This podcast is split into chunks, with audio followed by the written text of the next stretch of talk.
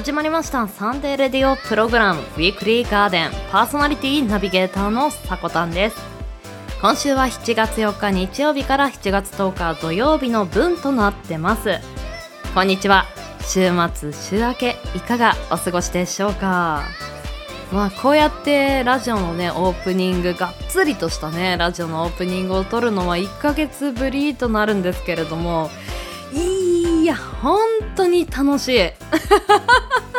水を得た魚のようにもう楽しんでいるんですけれども、まあ、この圧にねちょっとやられてしまうのもリスナーさんかわいそうですのでねちょっと抑えめにいこうかなと思うんですがいやなんか1ヶ月お休みさせていただいたんですよね。この「ウィークリーガーデン」新番組はのタイトルは「ウィークリーガーデン」と言いますが、まあ、これは日曜日に週に1回発信する番組となってます。前回まではね週に5回朝ラジオコンテンツピオラジというものをねアップしていたんですけれども、まあ、5回から1回に頻度を下げた理由としてまあの一つ一つにしっかりこだわっていきたいなっていうところがあってやっぱり週に5回ってなるとどうしても作業的になりがちであのまあ、納期がね本当に毎日のようにあるのでもうそこに合わせてやるっていうところになってしまってもう少しねもう1本2本こだわったものを作りたいなとうつうつとしていたところにまあそういう風にしようとね決めてでこの週1の番組が1ヶ月あのちょっとお休み期間に一生懸命構築してで今日がお披露目という形になるんですけれどもいやなんかまあ今ね流れているオープニングの BGM もジングルもねまあ、コーナー一つ一つやあのエンディング曲いろんな人の本当に感性やあの努力といいますか自分とね向き合って作っていただいた作品をラジオにして発信するっていう行動というかねこのやっていることが自分は本当に好きなんだなっていうのが改めて思ってでまあ後半戦になるんですけれどもね今年ももう7月がね折り返しになりますからね皆さん。まあ下半期になるんですけれども本当にこのウィークリーガーデン週1の番組を引っ提げて楽しんでいけたらなと思います。そしてねまあ改めてなんですけれどもあのピオラジの方からまたね引き続きこの番組も楽しみにして聞いてくれるリスナーさんやまたこの番組に携わってくれる全ての方にね本当に感謝を伝えて第1回目はスタートしたいと思います。皆さんよろしくお願いします。では毎週日曜日 AM10 時今週の記念日のクロストークを中心に週替わりのショートコーナーやゲストやコンテンツイベントなどをレコメンドするコーナー。そんなあなたの耳へ届ける45分から1時間のラジオ番組です。音声配信アプリスプーンスタンド FM インターネット視聴サービスのポッドキャスト YouTube さまざまなプラットフォームで配信中。提供はウィークリーガーデン制作部およびサコメン有志にてお届けしております。それでは今週も。ウィークリーガーデン。オープンです。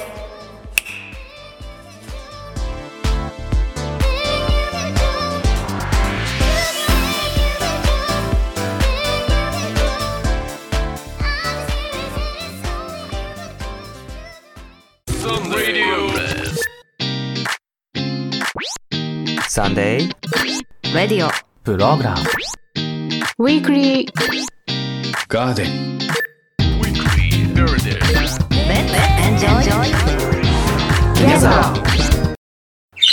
Sunday radio program Weekly Garden 毎週日曜日お昼前 AM10 時キャストにてオンエア1週間の情報番組個性豊かなパーソナリティ5名と番組をお届けしますさこたんですリゾーですヨッシーですふみですベウです。番組オリジナル BGM をはじめメインコーナーの今週の記念日はクロストークにてお届けです。季節に沿ったコーナーゲストを紹介するコーナーなど情報は盛りだくさん。ラジオコンテンツウィークリーガーデン7月4日日曜日午前10時からオープンです。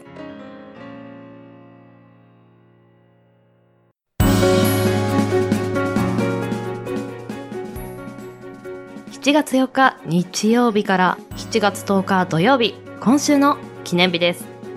こちらは一般社団法人日本記念日協会のホームページに記載されている協会に登録された記念日を紹介していきます。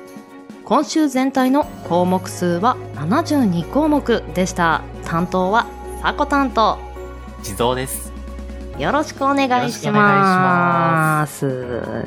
地蔵さん、まあ、今週からね、新番組始まりましたけれども、気持ちの方はいかがでしょうか、もう何ですかね、ワクワクとドキドキと、もういろんな感情が入り混じってますけど、まあ全部含めて、侵入したいんじゃないんですけど、は い新鮮な気持ちであ臨んでいければなと思っております。あ。なんかメンバーは一緒なんだけど、やっぱり番組がさ、ちょっとだけというかね、変わってくると、本当に新鮮な気持ちというか、またね、改めてっていう感じはあるよね。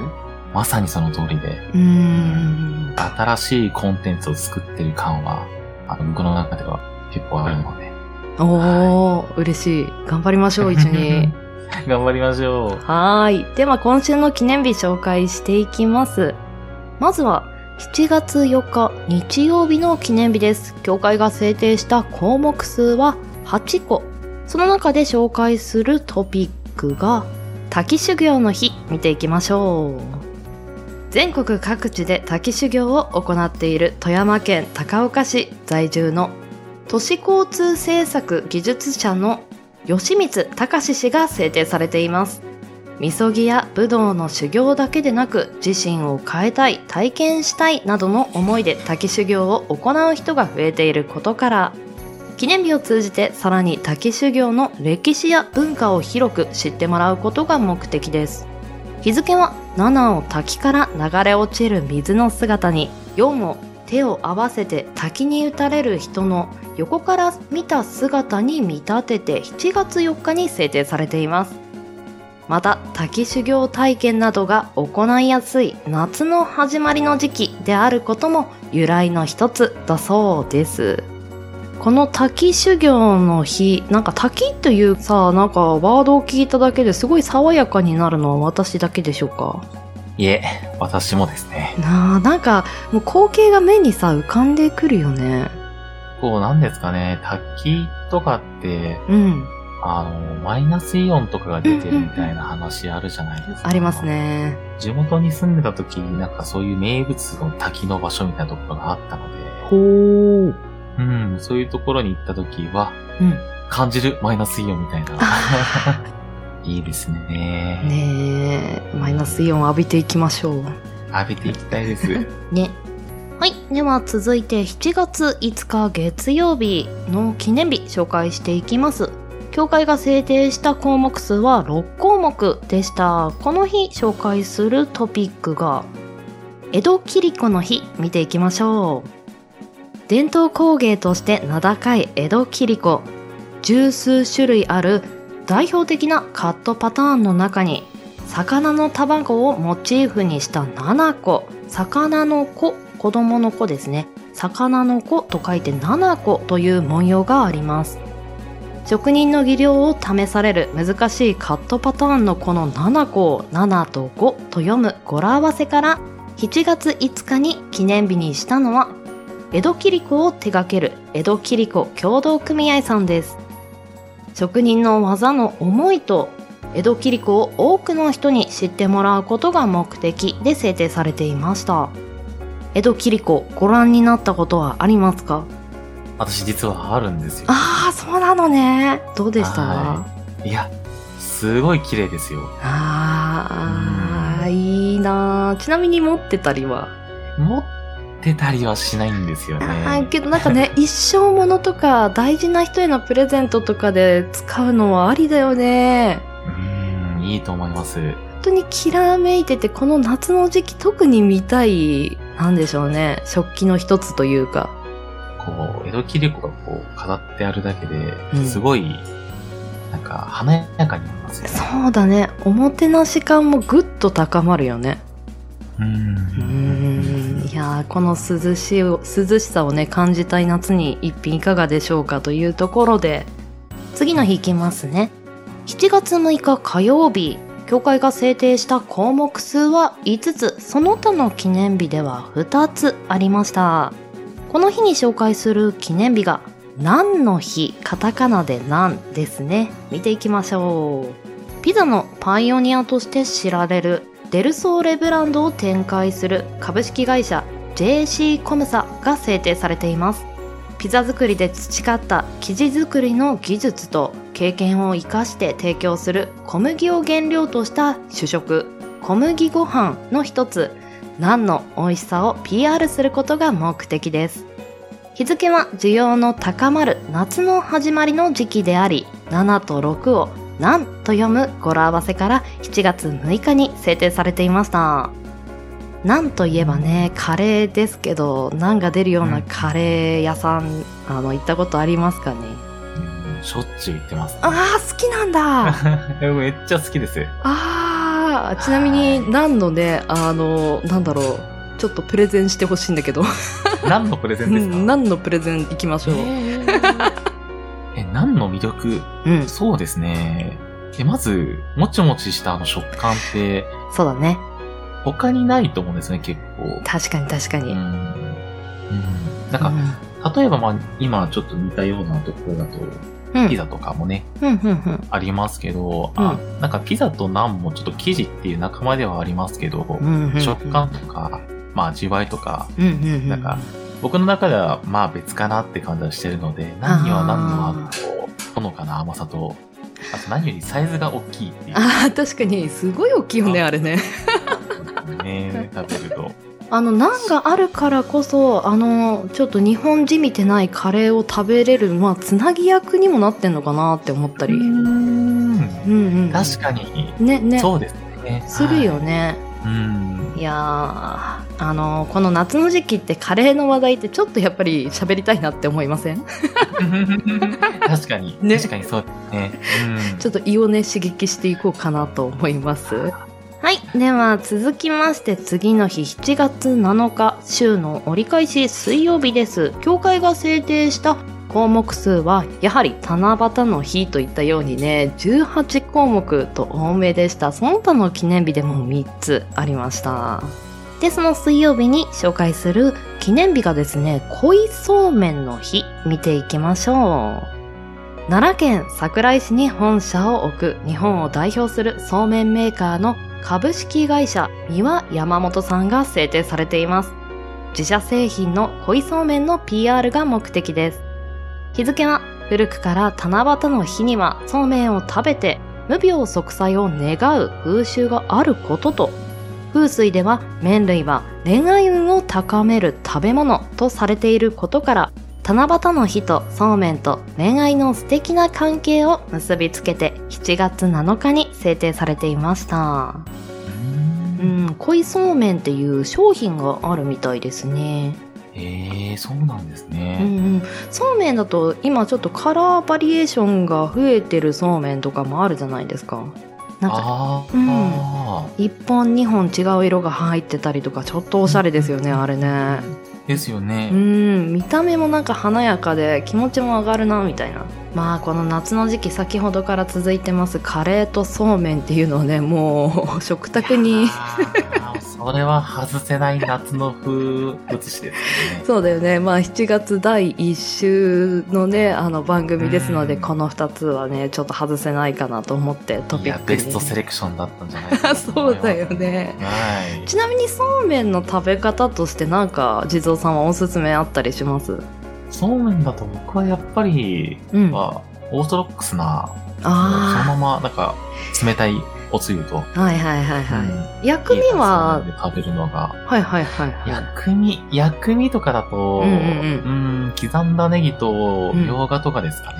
本当にシンプルに食べるのが好きなんだね、そうめんは。そうですね。ははい。はい。では、えっ、と、木曜日からは、地蔵さんに紹介していただきましょう。よろしくお願いします。Sunday Radio Program Weekly Narrative い。ここからは、えー私、地蔵がお話ししていこうかと思います。はいそれではですね、7月の8日木曜日の記念日、協会が制定した記念日は13項目になります。はい。えー、さてさて、その中から今回私が選ぶのは、チキン南蛮の日でございます。あの、ピーちゃん予期してキャキャキャって言ったんじゃないかな。仲間がバレてましたね。うん、バレてたかもしれない。待ってましたと言わんばかりの。声援が送られましたね。はい。ちょっとその声援を糧にね、ご紹介していこうかと思うんですけれども。お願いします。はい。えー宮崎県延岡市の延岡発祥チキン南蛮島が制定。昭和30年代頃に延岡市祇園町にあった洋食屋ロンドンで、えー就業した料理人たちがまかない料理にヒントを得て開発したチキン南蛮。2011年7月8日にはご当地グルメとしてチキン南蛮を PR する同党が発足。マップの作成や給食のメニューになるなど、地域の食文化としてのチキン南蛮を広く知らせるのが目的。日付は7と8で、チキン南蛮という語呂合わせから制定に至ったとのことです。はーい。何番、確かに7と8って感じですね。そうですねうんうんうんうんはい。いやー、チキン南蛮。いやー、P さん、P さん。まあ、確かに、はいはいうん興奮気味になるも仕方はない。うんそれぐらい美味しい料理ではあります。うん、致し方ないですね。私、あの、出身が、うん九州の方なので、あ、そうなんだ。結構うんうん、そうなんですよ。小さい頃からチキン南蛮っていう料理が身近にあった、まあ、美味しい料理ではあるんですけど、はいはい。サコタンさんって、そのチキン南蛮とかって、んの日常的に食べるものとしてありました？あのーやっぱりここ数年っていう感覚が多くて、うん、あのお弁当屋さんとかに行くと選べる中の一つにあるところもあればないところもあるみたいな形で、うん、けどこういったウェブがねどんどん発達してってからはよく見るようになって自分でも作ってみたりあとはまあ普段より手に取る機会がここ数年で増えてきたなっていう印象。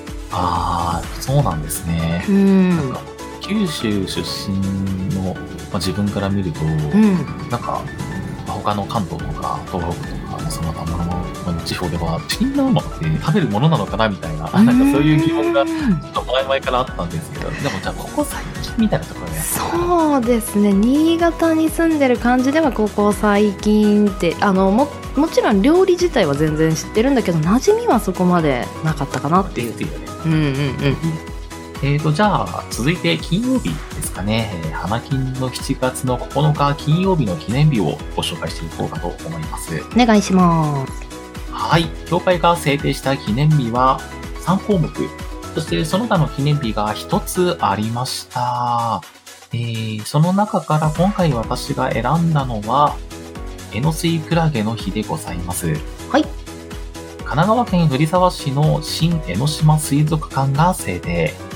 同館で2011年1月より毎月9日に開催している一般参加型のプログラムでは、エノスイトリーター、えーこれは展示職員ですね、の、えー相模湾クラゲ調査に同行し、自然環境や生物の多様性について考えている。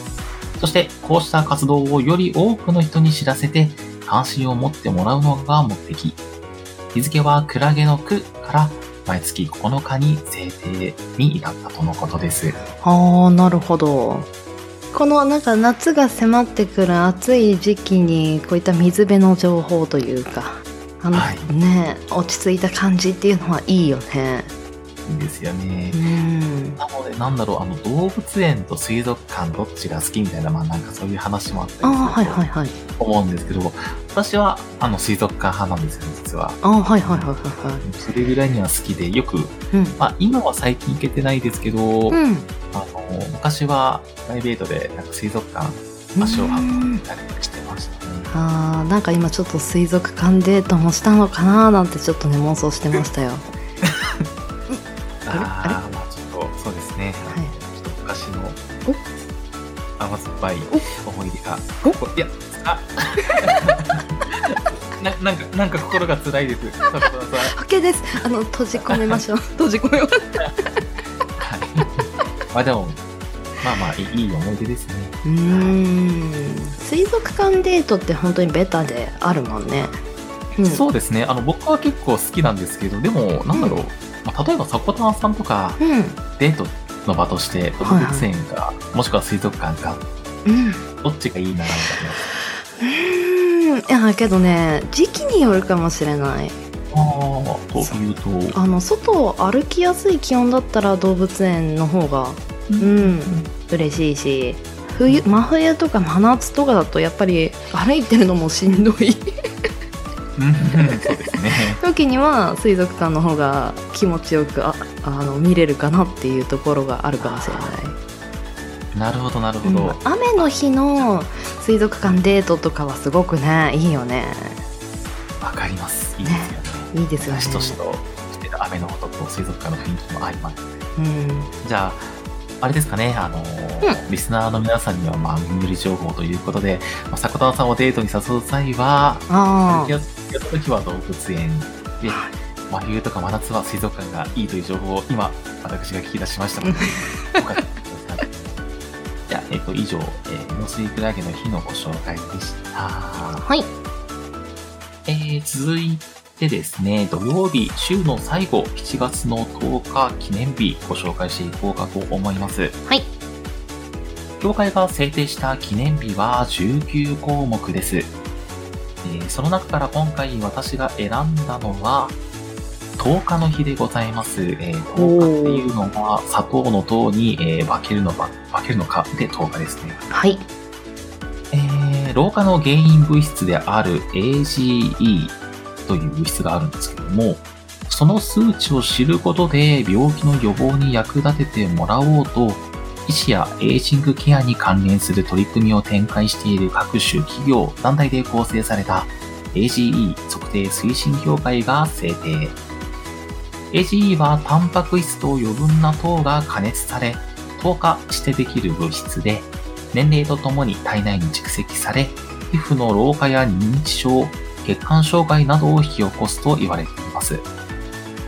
日付は10日の語呂合わせから毎月10日に制定に至ったとのことです。はーい紹介ありがとうございますははい。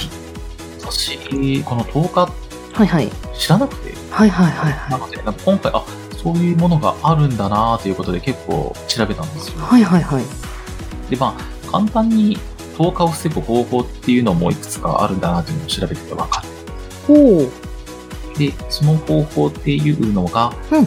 まず適度な運動、うん。そして十分な睡眠、うん。最後に、えーストレスを溜め込まないっていう、やっぱりここら辺が10日に関する予防にも役立ってくるそうなんだそうです。うーん。この適度な運動を十分な睡眠、ストレスを溜め込まないって、はい。でもこれ、どれか一つでもうん。できているのがやっとみたいなところはまあ僕はあるんですよ。ああなるほど。はいはいはいはい。まあ、まあ仕事とかいろいろあって、ね、あーそうですよね。時間取れなかったりとかもあったし、ううん。ん。でもまあ、あげた3つの全てとは言わずに、どれか一つは、まあ最低限守っていきたいなとは思わせられるような記念日だったのかなと思います。ああ私さい最近朝起きたらウォーキングをするようにしてました。あうん。そうなんですか？起きて。えーすごい。そう起きて1時間以内に20分ウォーキングをするとあのなんだろう朝の運動って一日をすごい左右してくれるというか頭も動かしてくれるし体も起こしてくれるっていう素晴らしい時間になるよっていうのを前から知ってたんだけどちょっとやる気がなかったんだけど けど、うん、やっぱり運動不足かなと思って最近取り組み始めてやっぱり調子はいいですね。それにあのウォーキングやっぱジョギングとかランニングってなるとなんかやる気すごいいるけどもうウォーキングなんて言っても散歩レベルでで自分のその日のやる気に合わせて時間も短縮したり長くしたり速度も上げたり下げたりできるので。そうそうそう続けられる範囲っていうのが大事なのかもなって思っていきなり急にすごいことできないから、うんいや、耳寄り情報ありがとうございます。いえいえいえ。はーい。はーい。えー、ではですね、はい続いて豆知識コーナーに移っていきたいと思います。はい。今週の記念日からさらに深掘りすべく豆知識をいくつかご紹介してまいります。はい。7月の7日水曜日に制定されていた七夕についてね、ちょっと触れていこうかなと思います。えーまずはその歴史から。現在の七夕は日本古来の行事と中国の行事が合わさってできたものとされているそうです。おではでは、えーまずその日本古来の行事っていうのは何なんだろうっていうところからお話をしていこうと思うんですけれども、はい。日本ではですね、先祖供養のためのお盆行事として、7月の7日の夜のことをもともとは指していたそうです。うんうんあの世とこの世が半分ずつになる日と言われていて、うん。うんうん。両世界の境目が曖昧になる日が7日に当たるそうです。へー。そして、えー15日のあの十五夜ですね。うんうん十五夜になるまでは、ご先祖様がこの世に滞在し、また帰っていているそうなんですよ。うん。結構こう面白いですよね。こういう、あの、由来があったんだ。うん。うん、確かにうん。意外なところでした。はい。うん。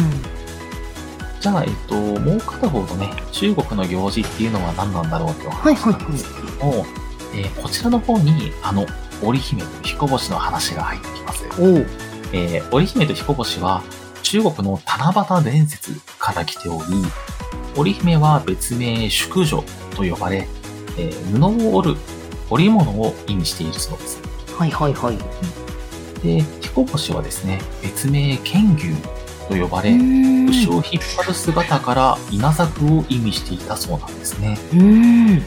織物と稲作は昔の人々にとっては重要な仕事であったので、はいはい。恋に溺れた二人は仕事をしなくなってしまうため、はい。怒った神様が、えーあー二人を天の川の対岸に引き離し、は一年に一度しか会えないようにしたという、まあ、はい。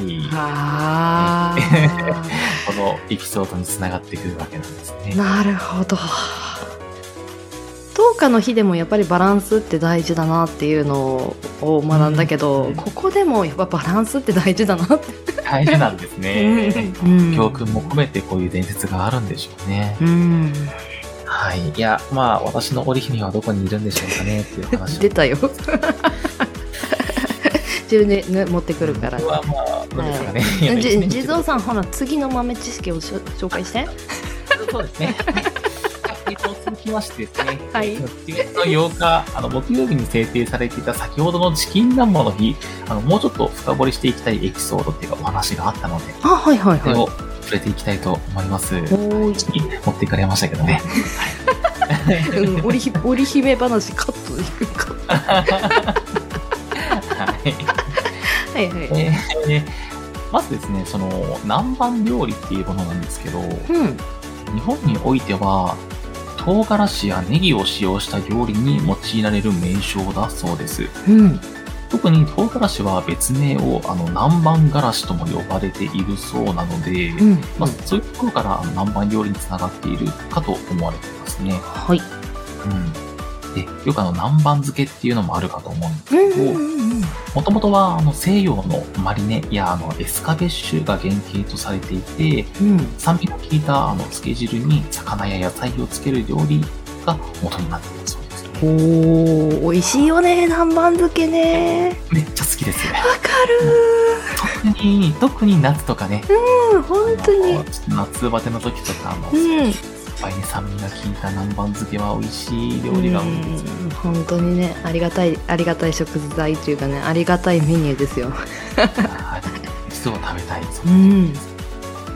えー以上で豆知識コーナーの、えー選定セレクションでございました。はい、ありがとうございます。では、あー協会が制定した今週7月4日日曜日から7月10日土曜日までの記念日をご紹介いたしました。来週の今週の記念日の担当は、さこたんさんとふみさんです。では、ここまでの担当は、さこたんと、地蔵でした。ありがとうございましたあ。りがとうございました。あ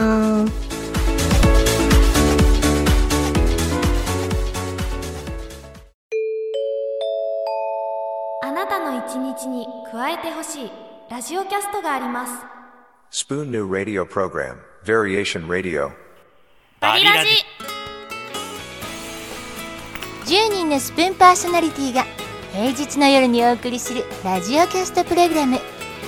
移動のお供に作業のお供に。個性豊かな10人のパーソナリティがあなたの日常に寄り添うラジオをお届けしますあなたの好きがきっと見つかる。バリラジ。平日夜21時キャストアップ。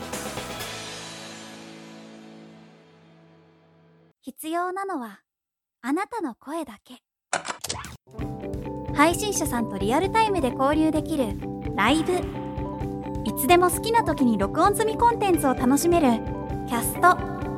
ボイスメッセージでたくさんの人とやり取りできるトーク。スプーンには発する側受け手側楽しみ方が何通りもあって素敵な声や話し相手を探しているあなたも自分の声を生かしたいあなたも歌声を披露したりお芝居してみたり文才を発揮したりトーク力を発揮したり応援されたい応援したい。もしかしたらあなたの好きがまた一つ増えるかも。あなたの居場所をもう一つスプーン。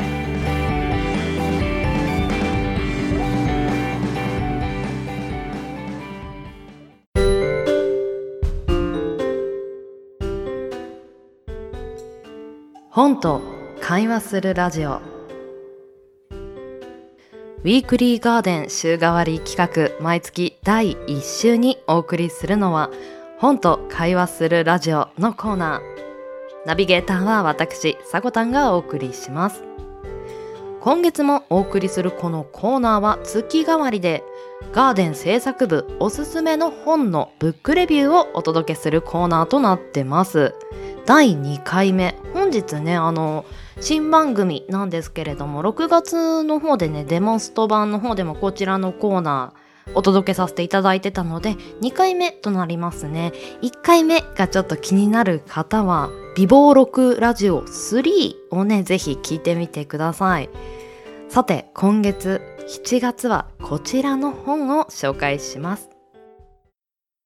ペンギンハイウェイ。今回は森見富彦書ペンギンハイウェイを紹介させていただきます。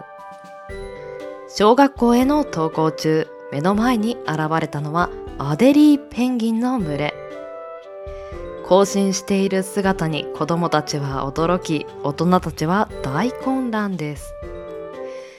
このペンギンたちを熱心に調べるのが主人公の青山くん。お父さんの影響で何でも研究するのが大好きな男の子です。青山くんはちょっと頭が良くて哲学的でおませな小学生。実は歯医者のお姉さんのことが少し気になっています。しかしそのお姉さんはペンギンを生み出した張本人だったことが分かり。この後青山くんは同級生の内田くんや橋本さんと共にペンギンが上陸して通る道の名前をモチーフにしてペンギンハイウェイ研究を始めます。大人たちに煎じてペンギンや他の生物が生まれる謎。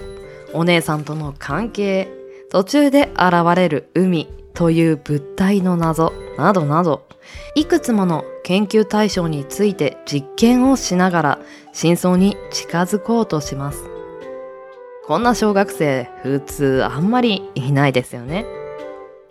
ラストは青山くんのけなげさそして最後に気づいた青山くんの気持ちと結末にあなたも思わず涙するはずです。この本は実は5月始まりのお話ではありますが7月まもなく夏本番。じりじりと暑くなり始めた頃の爽やかな夏の空をイメージして今回はこの本を選びました。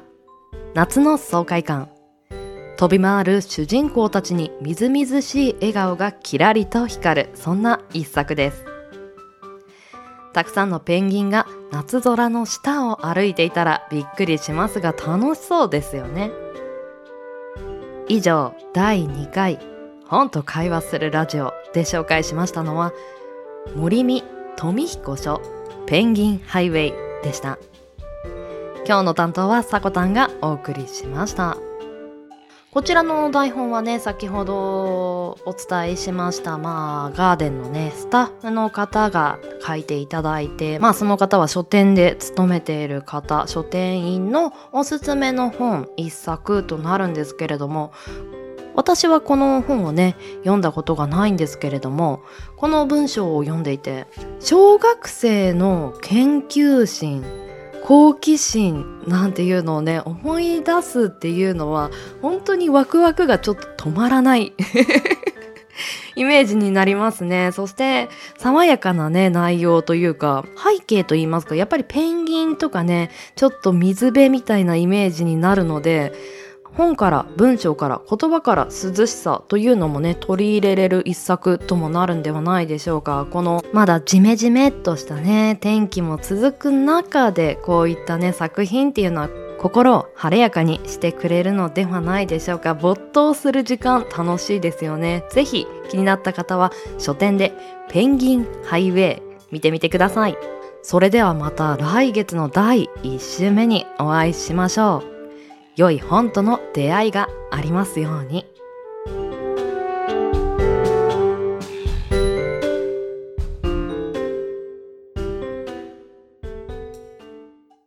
Sunday Radio Program Weekly Heritage は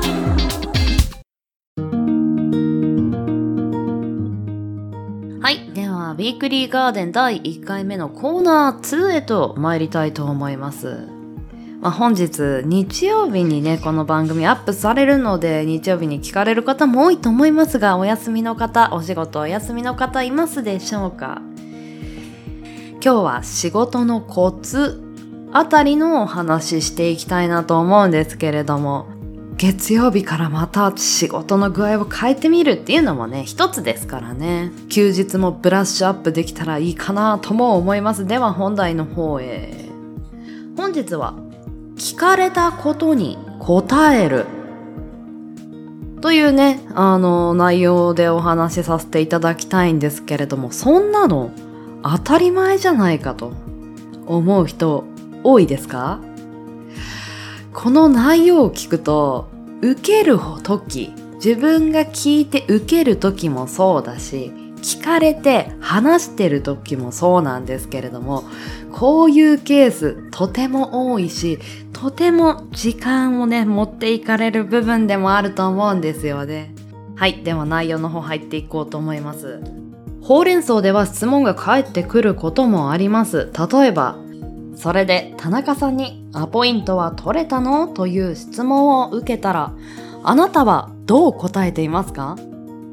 はい、取れましたという方はね、もう即座に答えたいでしょう。はい、取れましたとね。取れてない方は、なんて答えますかね？ここにポイントが今日はあります。聞いたことはアポイントは取れたか取れてないかというところなんですね。別にそれを咎めるわけでも状況を説明してくれとも言ってないんですよねまだ。アポイントメントは取れたのかと。田中さん出張でいないらしいんですよ。とかね。急に状況を説明される方、自分もそういうところがあるなという方、もしくはこういう風な返答をされて、いや、そこを聞いているんじゃないと。こうこう思い当たる人多いと思うんですけれどもね。さらにね、これぐらい短く、田中さん出張でいないらしいんですよぐらいだったらまだしも、田中さんさっき会ったら忙しそうだったんで話しかけようにもなかなかタイミングが取れなくて部下が急に来れなくなったらしいんですよというねこの30秒はなんだみたいな あのーイライラしてしまう人のね、気持ちも少し考えていただきたいなとも思うんですよね。アポイントは取れたのですかと。イエスかノーでいいんですよね。はい、取れました。いえ、まだ取れてません。で、会話って進むじゃないですか。余計な情報が入ってくると、ますます本当の会話が遅くなってしまうんですよね。いいえ、取れてませんの場合だった時、例えばあなたが A さんだとしたら A さんから田中さんにアポイントメントを取るよりはもしかしたら B さんの方が関わりが多いから B さんにアポイントメントを取ってもらうのを頼むね。やりにくい仕事を任せて申し訳なかったね。っていうね。話の方向に進むかもしれないじゃないですか。要はこのアポイント田中さんとアポイントメントを取るという簡単な実に簡単なね。作業をスムーズに行いたいわけですよ。やったかやらないかだけでいいと思います。で、受ける時にもやったかやらないかだけでいいと思います。あなたをね、そこで評価されることっていうのはないと思いますよ。自分がなんとなく言い訳がましくなってしまう時や、まあ相手からの、そういう、そこまで長いね、情報とかが欲しかったわけじゃないんだという時、必ずありますよね。ぜひともそういった時間はね、楽しい話題にとっておきたいので仕事はスムーズに会話していきましょうというのが今日のお仕事のコツでした。では、エンディングへ参ります。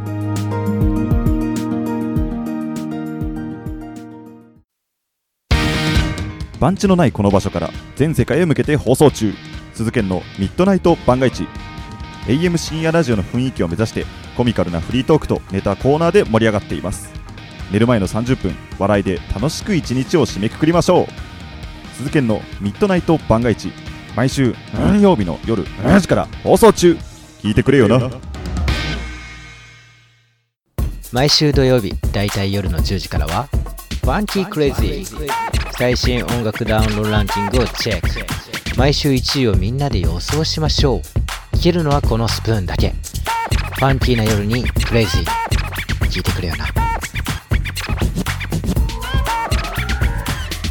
プレゼントバイコネクト30.2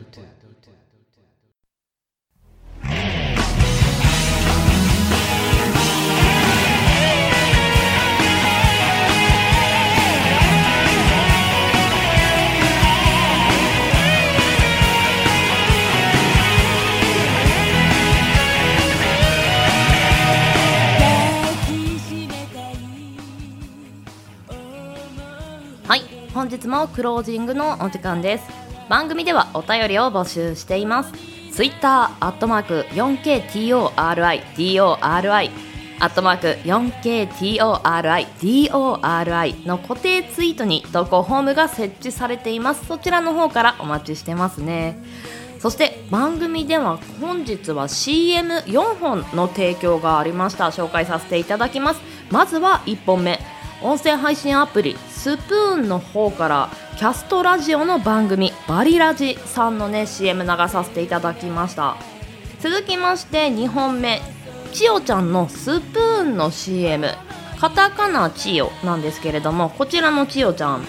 スプーンの公式の方から初心者向けのレクチャーライブというものを任されていたりホームページの方ではスプーンの使い方などを分かりやすく掲載されていたりととてもねあの初心者やスプーンはもっとこんな風にも楽しめるよというものをね提供されている方なんですよ。ぜひチェックしてみてください。そして CM3 本目4本目なのですがこちらの方がコネクト30.2というラジオ集団の一人鈴賢さんのミッドナイト番外地。こちらキャストラジオとなってます。鈴賢さんのアカウントからアップされてます。そしてコネクト30.2同じく春尾さん。こちらライブラジオの番組「ファンキークレイジー」ぜひチェックしてみてください。はい。というところで今回ね第1回目のウィークリーガーデンの収録だったんですけれどもまあエンディングもねあの今バックで流れてると思いますがお披露目の場となってますね。あのものすごい熱い「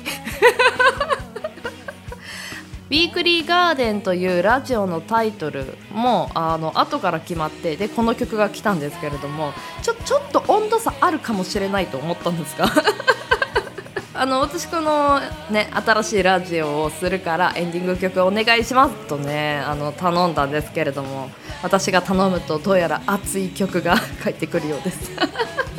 いやけどコントラストは面白いのかなとも思ってあの採用というか取り入れてみましたが皆さんいかがでしょうか？では人生に花と緑を楽しむひとときを。ここまでのお相手はさこたんです。この番組の提供はガーデン制作部およびサコメ有志の提供でお届けさせていただきました。皆さん良きウィークリーを。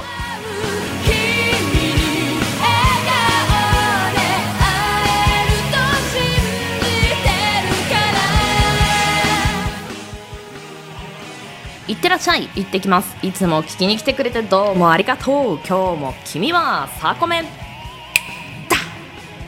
また来週。